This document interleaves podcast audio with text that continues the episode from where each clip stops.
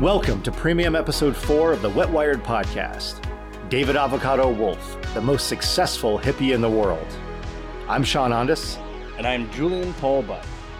Deep in the crunchy cacao center of self proclaimed health and superfood gurus, flat earth believers, and COVID 19 deniers sits the springy haired imp known as David Avocado Wolf. His friends think of him as the rock star and Indiana Jones of the superfoods and longevity multiverse. The rest of us might know him from his prolific Facebook presence, where he assaults his nearly 12 million followers with clickbait articles that make Taboola look like academic research. You may know him from Instagram, where he mixes feel good posts about having your best day ever and the resonance of hyper synchronicity, with support for the trucker convoys and anti vaccine protests. You'll also see him promoting his online group detox and cleansing seminars, his personal line of nutritional supplements, and advertising for the Black Sheep Summit, where attendees will learn both about off the grid survival and how to get rich with cryptocurrency. But avocado isn't all clickbait, hypersynchronicity, and cleanses. If you're an especially rabid fan, you'll be familiar with his Telegram channel too. There, he delights his over 110,000 followers with Trump fan art, claims that ivermectin might cure cancer, and posts about how George Soros is secretly running an international cabal that controls the news, child trafficking, the internet, and all pornography. God. The Green Machine. What does Avocado want people to think of him?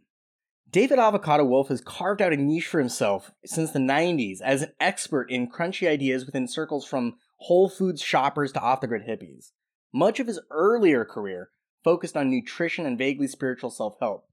He pushed and still pushes all the granola standards like organic, raw, and superfoods, veganism, though he's vegetarian now, positivity, a focus on nature and the outdoors, and alternative medicine and health practices. He even looks like he bought his entire wardrobe from a Santa Fe curios shop.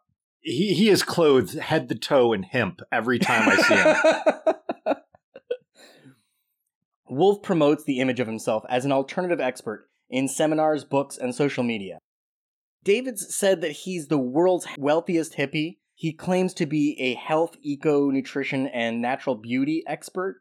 In a TED Talk in 2010, he introduced himself as a renegade nutritionist, renegade superfoodist, infopreneur, and gastronaut. Wolf claimed, I have degrees in mechanical and environmental engineering and political science. I have studied at many different institutions, including Oxford University. I concluded my formal education with a law degree from the University of San Diego. San Diego, I know, Sean. I know. University of San Diego. This is ridiculous. he aspires to be a D-list celebrity. He absolutely he... aspires to be a D-list celebrity. the guy's sights are so low when it comes to the when the sort of fame that he's after. He wants to not even a, I mean a D-list celebrity uh, if a, a like a, a, famous social media influencer is a D-list celebrity. Yeah. That's what he wants that's all he wants to be. He just wants to be popular online. I imagine all the people who say that they're Instagram models. He takes every opportunity to mention his close friendships with Woody Harrelson and Novak Djokovic. So you're saying he's a name dropper? All the time a name dropper. Every interview, several times per interview. He even claims that Tony Robbins is a fan. And he reminded me of Napoleon Hill in how Napoleon Hill dropped names, but Napoleon Hill totally didn't know those people who he dropped names. Right. So when I saw claims of famous people who were supposedly fans of him, my immediate response was, no fucking way. Turns out he's actually pretty tight with Woody and Novak. Uh, he he gives Djokovic nutrition advice, and they go way back as friends. Uh, for those listeners who don't know, who don't follow tennis, you might know him from the news as the person that was refused entry into the nation of Australia because he refused the COVID vaccine. yeah.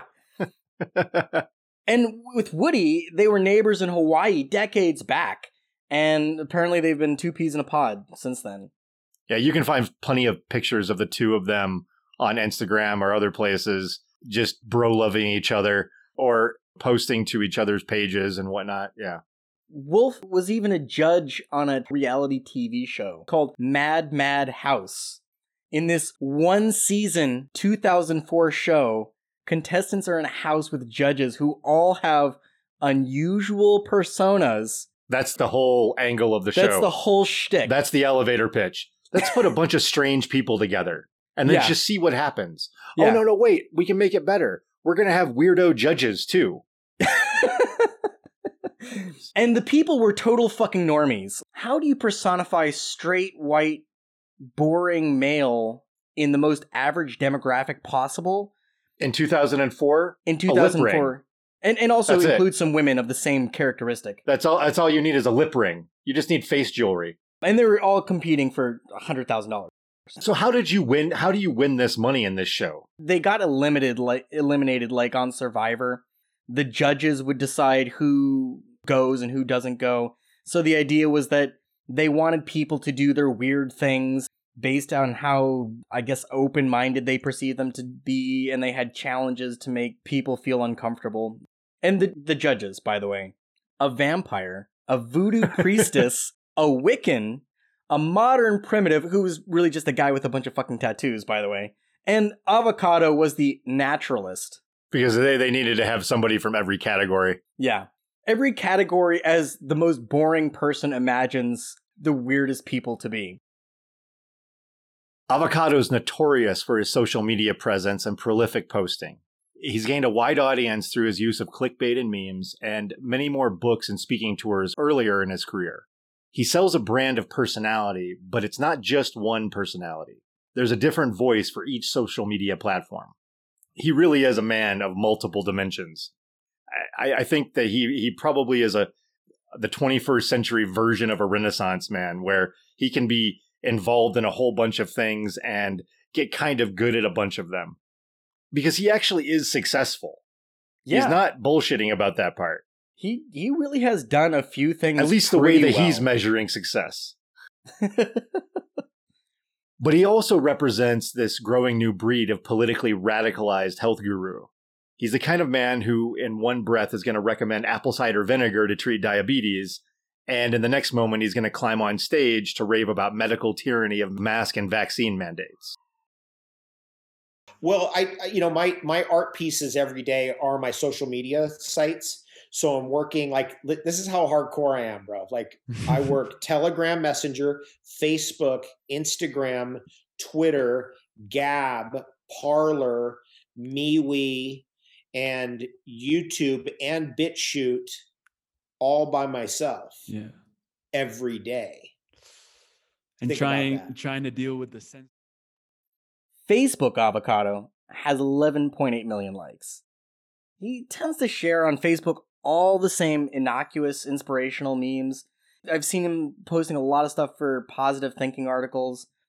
Mostly, though, it's really just clickbait from the same half dozen clickbait sites who have the same editorial staff. Here's a sample of some of the headlines from the articles that he's shared with his Facebook followers.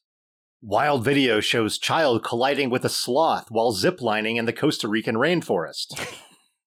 People are having a hard time finding the horse hiding in this ordinary picture of a frog. I couldn't afford to buy a house, so I moved into a tiny shed and saved thousands. Five creatures that can crawl through your toilet and how to stop them.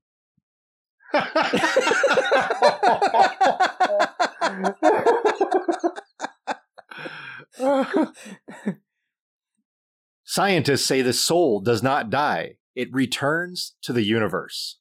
No scientist ever said that. Instagram Avocado has 394,000 followers, which is a lot, but a lot less than almost 12 million on Facebook.